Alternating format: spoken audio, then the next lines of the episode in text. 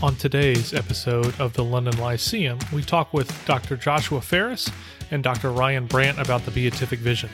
It's our very first double episode where we talk to two different people at the same time, and we cover all sorts of topics related to the beatific vision, uh, considering what is it, uh, its confessional status, how does it relate to Baptist thought and life, and both Dr. Brandt and, and Dr. Farris are writing a joint project book on the beatific vision, so I think you're really going to enjoy it.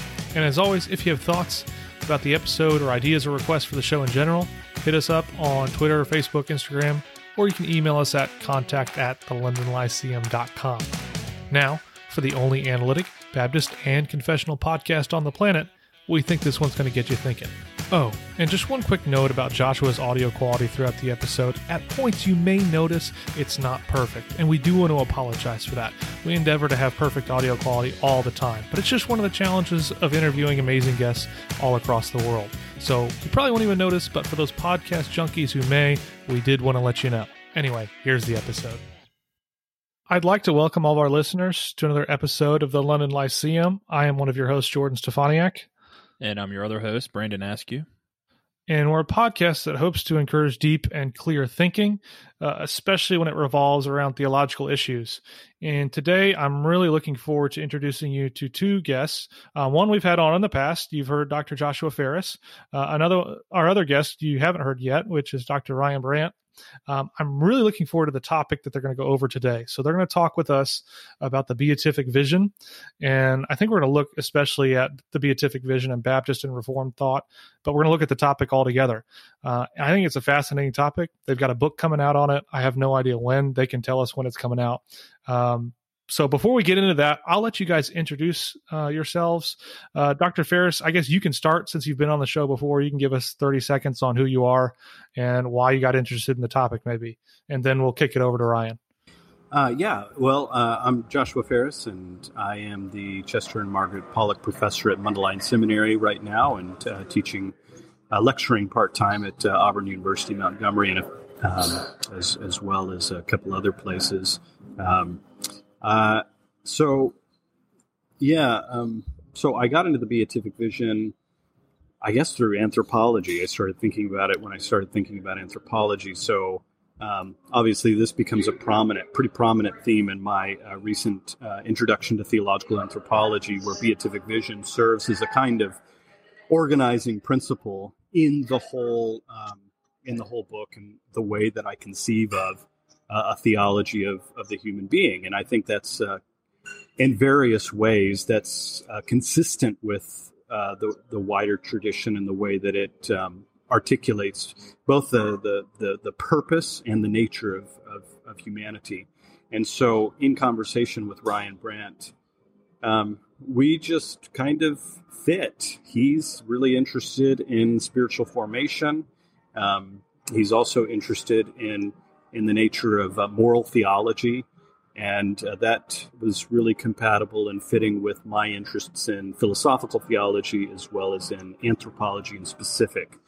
And so we we started working on this book um, where we're in effect putting forward uh, a theology of, of beatific vision from a broadly reformed and evangelical perspective where we think it's really needed right now. Um, so, yeah, anyway, we can talk about that more, but uh, that's just a brief introduction on me and my relationship to the vision and to, to Ryan.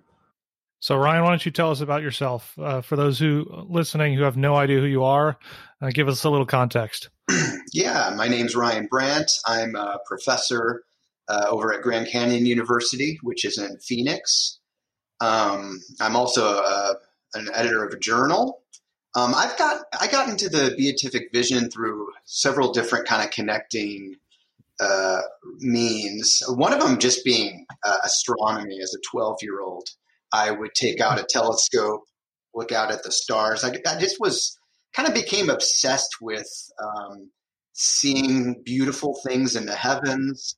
Um, over time, when I when I got more interested in theology, this obviously connects, um, and that uh, was uh, further increased by a desire to connect theology to spiritual life, uh, spiritual formation, soul care, as they sometimes call it.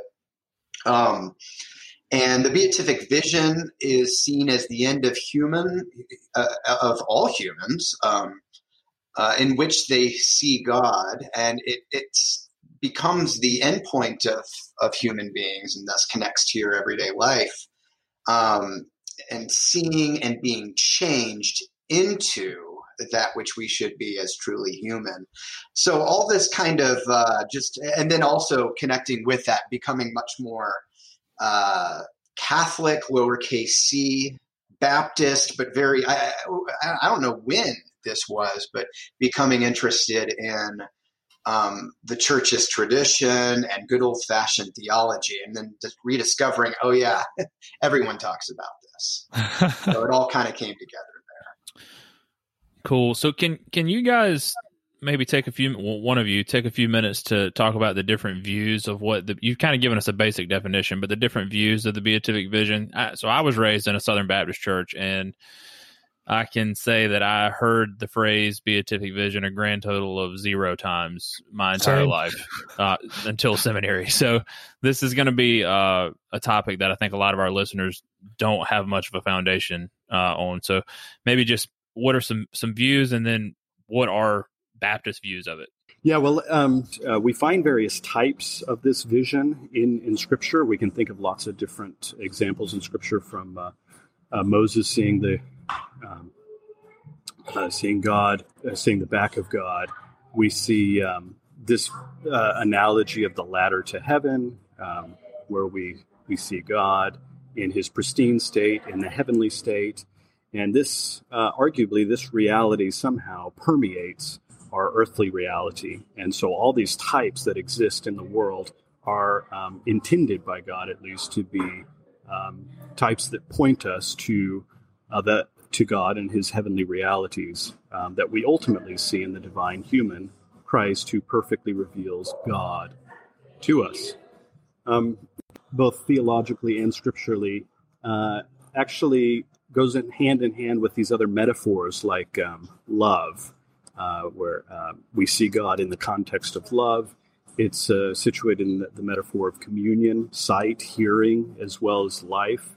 And so there's this uh, there's this important theological theme in the Reformed tradition of hearing, hearing the gospel. By hearing the gospel, we come to to know and have the capacity to see God in um, in the work, the person and work of, of Jesus Christ. So um, uh, there's some key or paradigmatic passages that we could point to, like First John 3 2, when we know that um, uh, when, when he appears, we will be like him because we shall see him as he is. So the beatific vision, in some way, in that passage, pretty clearly points us to, um, or is the cause for, the final purpose of all humanity. Uh, 1 Corinthians 13 12 is another passage that talks about how now we see in a, a, a shadow, but uh, we await the perfection that we will see. And all of this is oriented in the context of love. Um, so, a working definition that um, we just recently came up with, uh, Ryan and I, and uh, the working definition is this um, The beatific vision is experiencing intellectually and ocularly what we are not, so as to become what we are not yet. So, playing off of this common Christological definition in, um, especially in the patristic period uh, concerning salvation, um, uh, where it says something like this God became man so that we might become gods or a God. And then it helps us to see and develop a practice of spiritual ma- formation or soul care, which uh, Ryan can talk about further.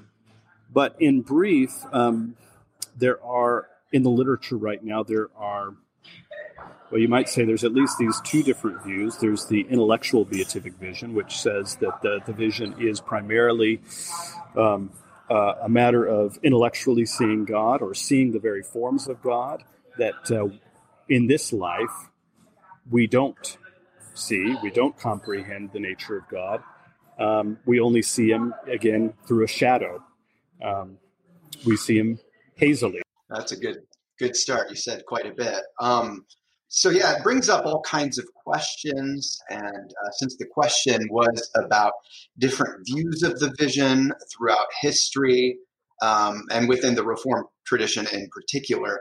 Um, there's several different debates we could mention. One, um, Joshua already mentioned, is the uh, intellect uh, view, the immaterial, is the beatific vision, us gazing upon the essence of God, or is it a physical, ocular gazing upon the face of God in Jesus Christ?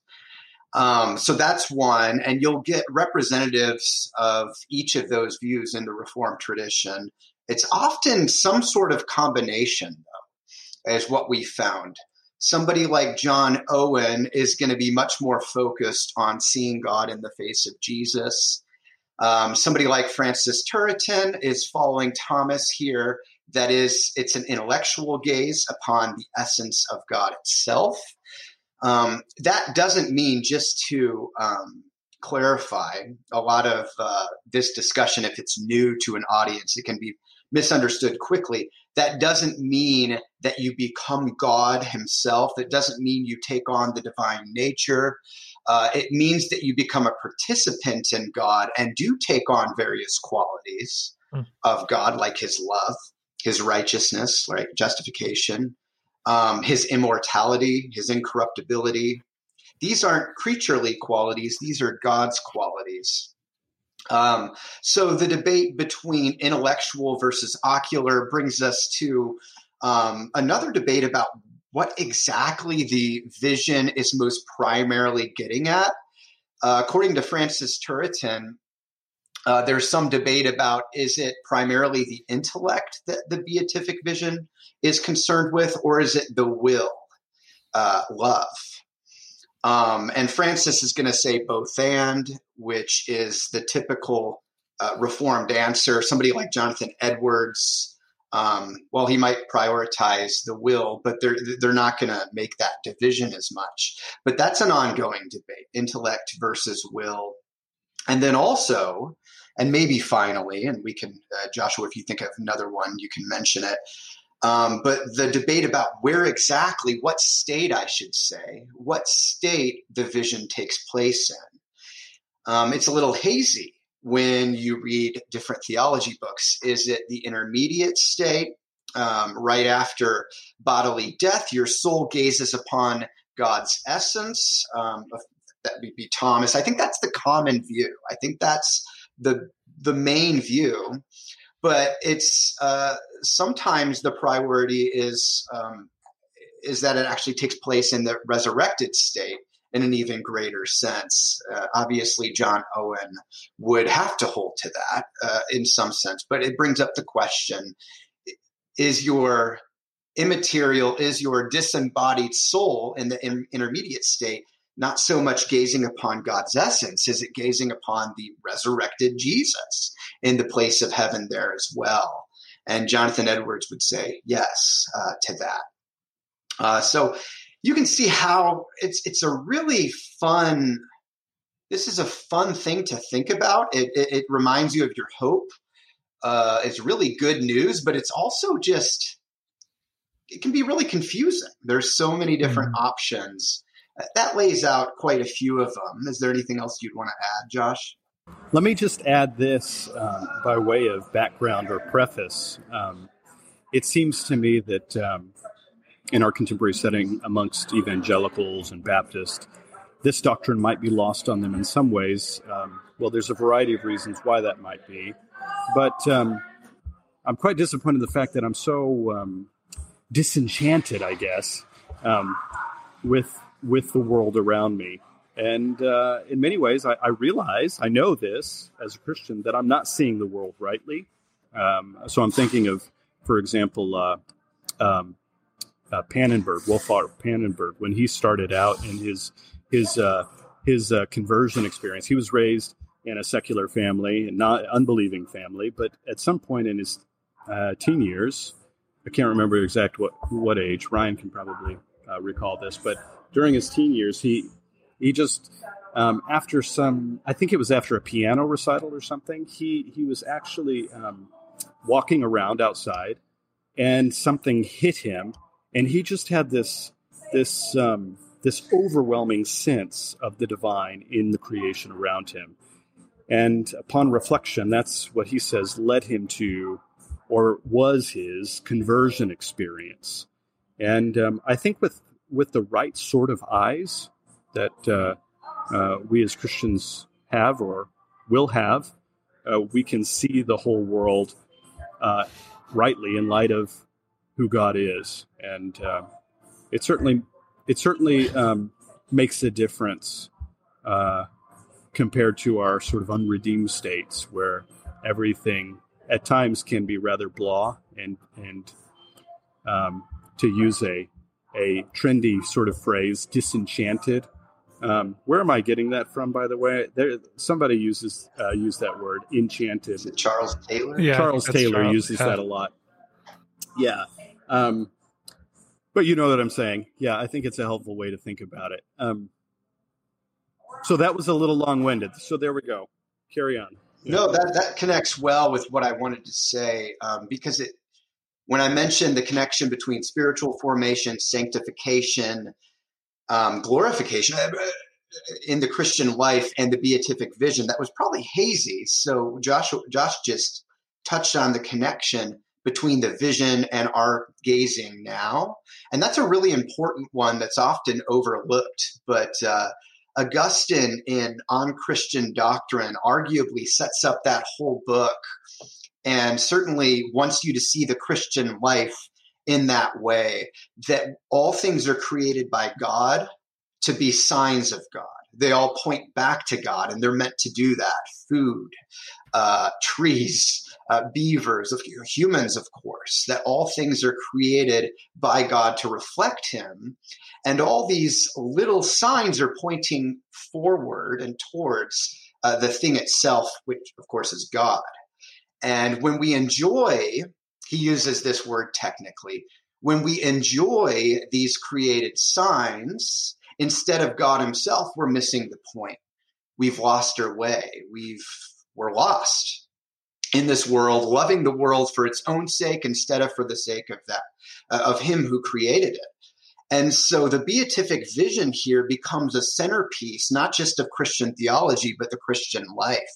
Um, any time that you've ever just been really, you, you were longing to see somebody's face, you were longing to see them again, and then you see them again. And, and that feeling you get, that's a, that's a type of the sight of God uh, for eternity. Um, that's, by the way, what we call contemplation. When you, uh, when you're, the best definition of contemplation is is just to describe it. it. It's it's just when you're awestruck, when you look at something and you're almost lost for words and you're just enjoying it. Contemplation, uh, to go back to the different metaphors, isn't just visual. This is, uh, you can apply this to any of the senses. When you taste something particularly delicious and you're like, ah, yeah, this is the sign. This is a sign of the new heavens and new earth. This is the eternal wedding banquet, right? Or you see something and you're reminded, oh man, what, how how beautiful is God? Beauty itself, you know that sort of idea. So I think Augustine, later Christians, including many, all the ones we've mentioned, they're building a tapestry of uh, tying the world and all created objects and our sight of this world with God, its source and its end. And so the beatific vision isn't, it, it, it kind of sounds funny. It's maybe not very familiar, but it's something very intuitive. Hmm.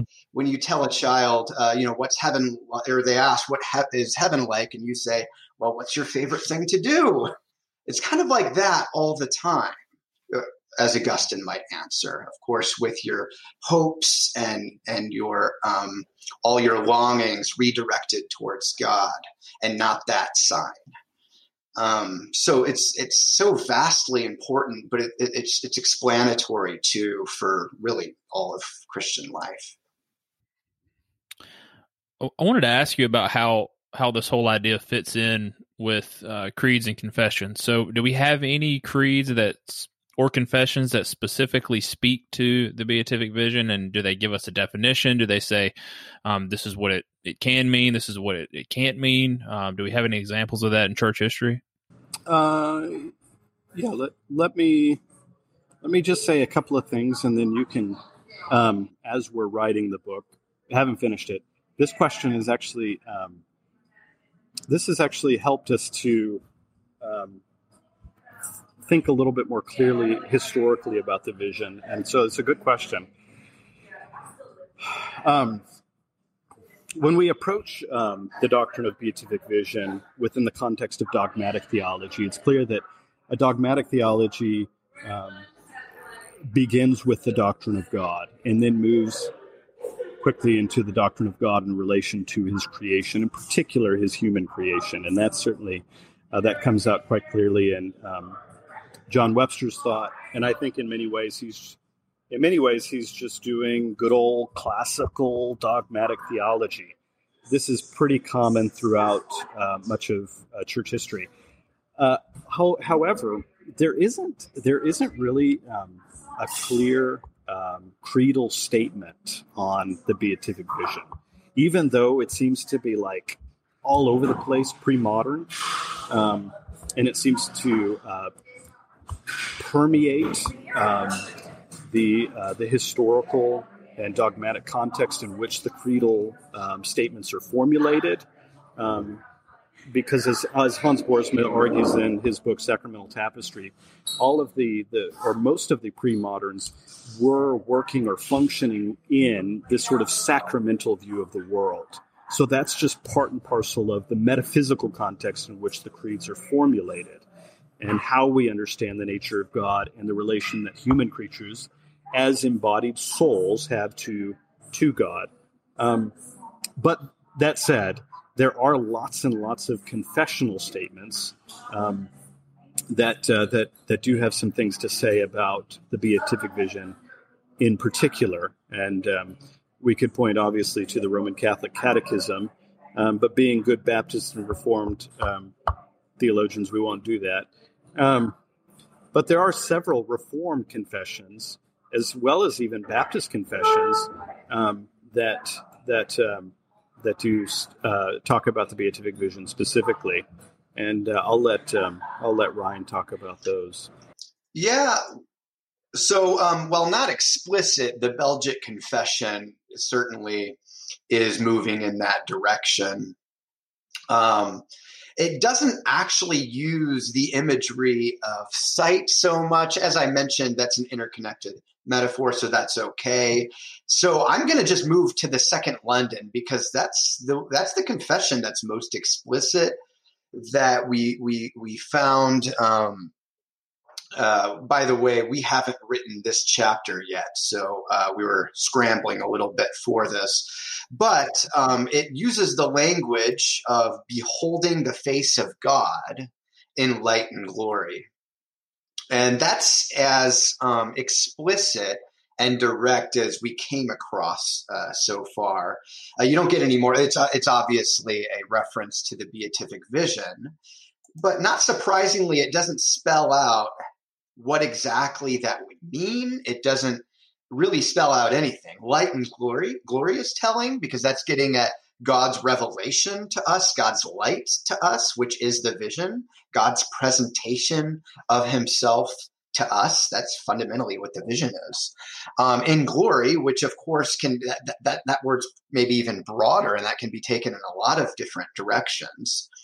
But wait, maybe what's so surprising is the next clause, waiting for the full redemption of our bodies. So in other words, it's coming down on the intermediate state there that in the intermediate state, we are beholding the face of God in light and glory.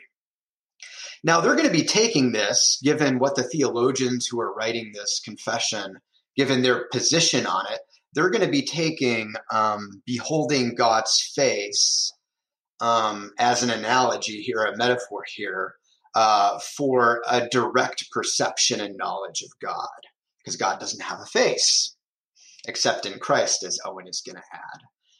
Um, so uh, that's a that that was the telling connection that we made. I think there is a obvious reference in the Belgic Confession, but the Second London would be the clearest one there. That's interesting. I did not know, did not realize that that they were the clearest of all of them. Um, one question I have that I think Joshua brought up and I think you kind of touched on it too, Ryan, um, on this idea of deification and how that necessarily fits with the beatific vision because it seems like um, at least from what I've read, which is not a ton, but especially in Jonathan Edwards stuff, there's a lot of fear that he goes in this, I guess, you know, deifying way.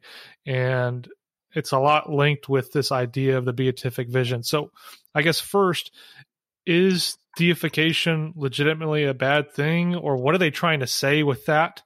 And how does that link um, up with the beatific vision? Are they the same thing, or is it just depending on the tradition you're in, you're using different terminology?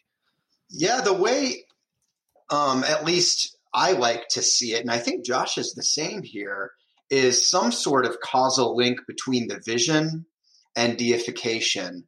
Um, given scripture, given the dogmatic tradition here, um, referencing John uh, in, in, in First John three, um, talking about God's appearance. When when He appears, uh, we will be like Him, for we shall see Him as He is. This idea of seeing God and uh, as sort of a way into our transformation into Him, as far as our creaturely capacity can bear, of course. Um, now, exactly how this works, a lot of people I know, Kyle Strobel, for example, wants to do some work on this. Josh and I are going to be doing work on this. How exactly does seeing something lead to the transformation? Is an excellent question. Uh, we can I can address that certainly, but before we get there, I want to uh, maybe touch on something more foundational, and then I'll let Josh talk to really help address what deification is the Puritans really like to use this analogy for how deification works. They like to see God in, in this analogy as um, fire and humanity as iron. Uh, when you heat up iron in a really hot fire, obviously that iron it smelts, it, it, it liquefies. It's still iron, but it's raised in its capacities in some ways. It's becoming like the fire. Uh, so th- this analogy shows well what's happening in deification. Um, is the idea that we become like God. We take on some of his capacities, but we're remaining human. We're just now glorified humans as the language is more familiar to us in that way, glorified, or what they would just call deified humans. Uh, and what they mean is raised to the highest capacity in Christ. That in Christ, the God man, humanity and God are united, and humanity gets raised with God, not becoming God's nature, but it gets a cooler, some cooler attributes think about in the gospels when jesus is like there's some mysterious stuff going on yes he's eating fish but is he like walking through walls and stuff uh, Jesus is walking on water before that. That probably shouldn't surprise us much. Why? Because that's the new humanity in Christ. Not because it's ours, it's because it's His. Uh, so the Puritans love this analogy of um, of uh, fire and iron. And again, we don't become fire, but we take on some of fire's properties, God's properties. That makes sense. So maybe you can help me here what I know you've mentioned Hans Boersma and his book on the beatific vision. I've read maybe the first couple chapters. I haven't finished it yet. Um, what is your contribution in comparison to him? Because I think some of our listeners who are more familiar with this topic um, are going to ask that question. So those who have no idea about the topic, not going to ask that. But those who are, why should they be checking out your book? What are you bringing to the table that's not in that one? Yeah, you can think of her book, at least the plan, and I think this will definitely be working out something like this way. Um, the uh, think of it as being in four sections. The first section setting the stage for why the vision's overlooked today. The second section showing a biblical theology of the vision, which I'm really excited about. Um, it's really easy to do, but no one's really done it. Uh, three, the third section is a historical theology of it, uh, especially focusing, I think, on medieval and reform theologies because that's where they get the most explicit about all these ideas we're talking about. and then the last section, some um, think of it as a construction constructive section, tying it to God, anthropology, and spiritual formation. So our book's trying to do um, a little bit of everything, especially the constructive part, where Boersma's is mostly historical, and then he works constructively from there. Uh, but no, it's a great book. I, it's one of my favorite books in the last five years. Well, so Hans Boersma's books, uh, entitled "Seeing God," is um, uh, he's he's really doing a lot of great work to really introduce um, the beatific vision into the broader contemporary theological uh, discussions, and uh, so that's very helpful. His work is also very historical in that he is working um, fairly historically through uh, various uh, various uh, theologians on the vision, and um, so that's very helpful. Ours is different in that, um, uh, for one, we're explicitly working within a reformed context, but we're our our, our aims and interests are, are more constructive and contemporary in nature. Uh, so I would say that would be the biggest difference between us and, and Hans Boersma's book, uh, or what we intend. Um, furthermore, uh, there there are a couple of other uh, distinctions. Uh, one is um, one of the ways we intend to apply the vision in a, in a more contemporary way is by applying it to anthropology and spiritual formation, both of our our um, our interests and specialties. So, um, which makes sense, right? So, um, um, what that also means is that the book will be um, informed a bit more by some of the analytic philosophical literature. Um, Boersma is not really an analytic theologian, nor would he call himself that. So he's not working within some of those, um, or working with some of those conceptual categories or from that literature. So that will certainly inform um, the nature of the book as well. Uh, I'm curious about your research. So, is there anything as you've been doing all this research that you found and you were like, wow, I was not expecting to find that, whether it be from the historical theology or maybe how easy it was to do the biblical theology section or what was it that you you were not expecting to find that you found once you really, you know, sank your teeth into this project?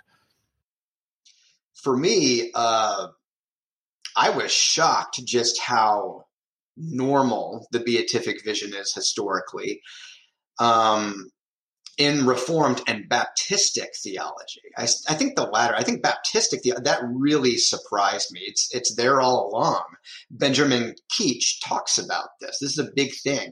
Andrew Fuller, Charles Spurgeon, uh, regularly, regularly. Um, and while they sometimes won't use the words, because you know words can be confusing. Uh, deification, especially, they often won't use that word, but the concept is identical to what Thomas is talking about.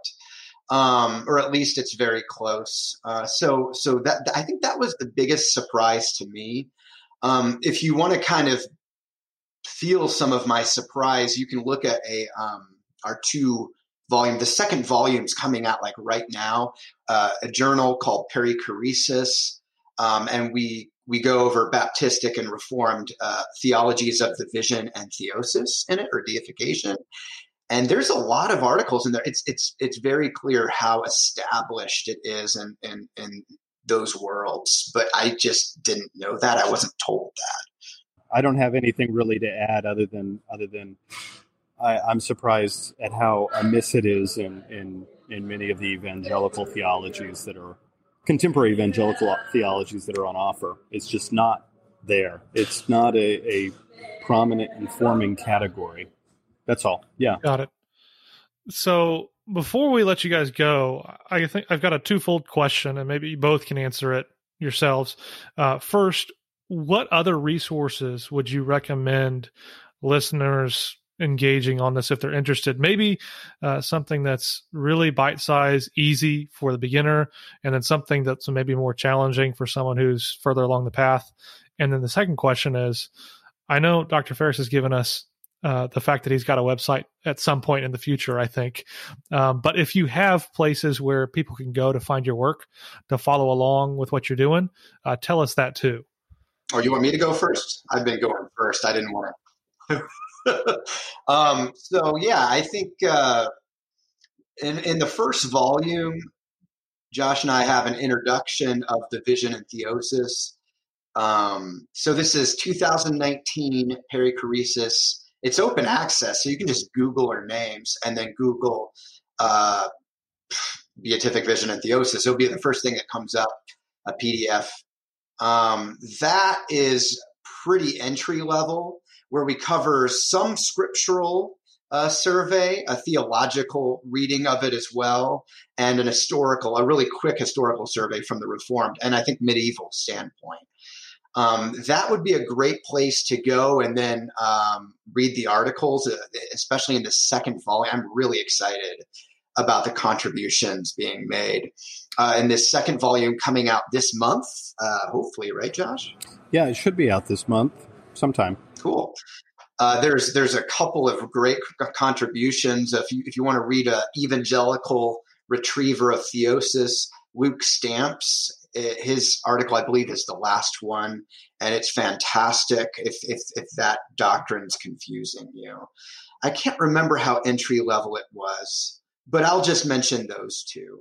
Josh, you have anything else?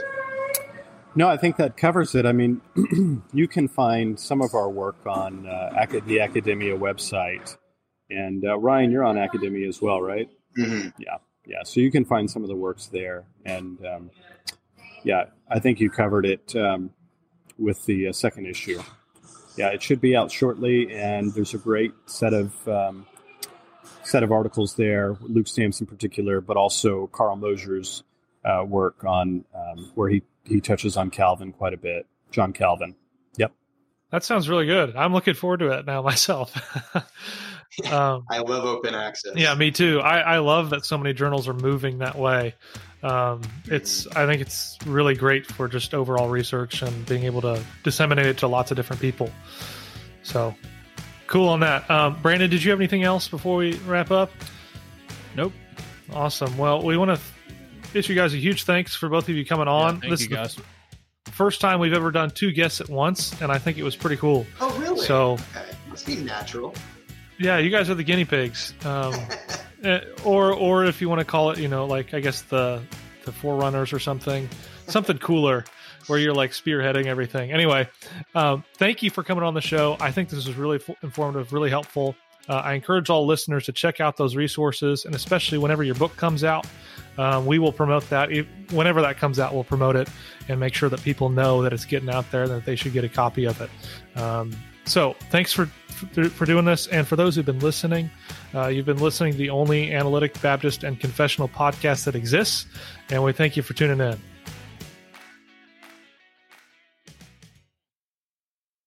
What's so special about Hero Bread's soft, fluffy, and delicious breads, buns, and tortillas? These ultra low net carb baked goods contain zero sugar, fewer calories, and more protein than the leading brands, and are high in fiber to support gut health. Shop now at hero.co.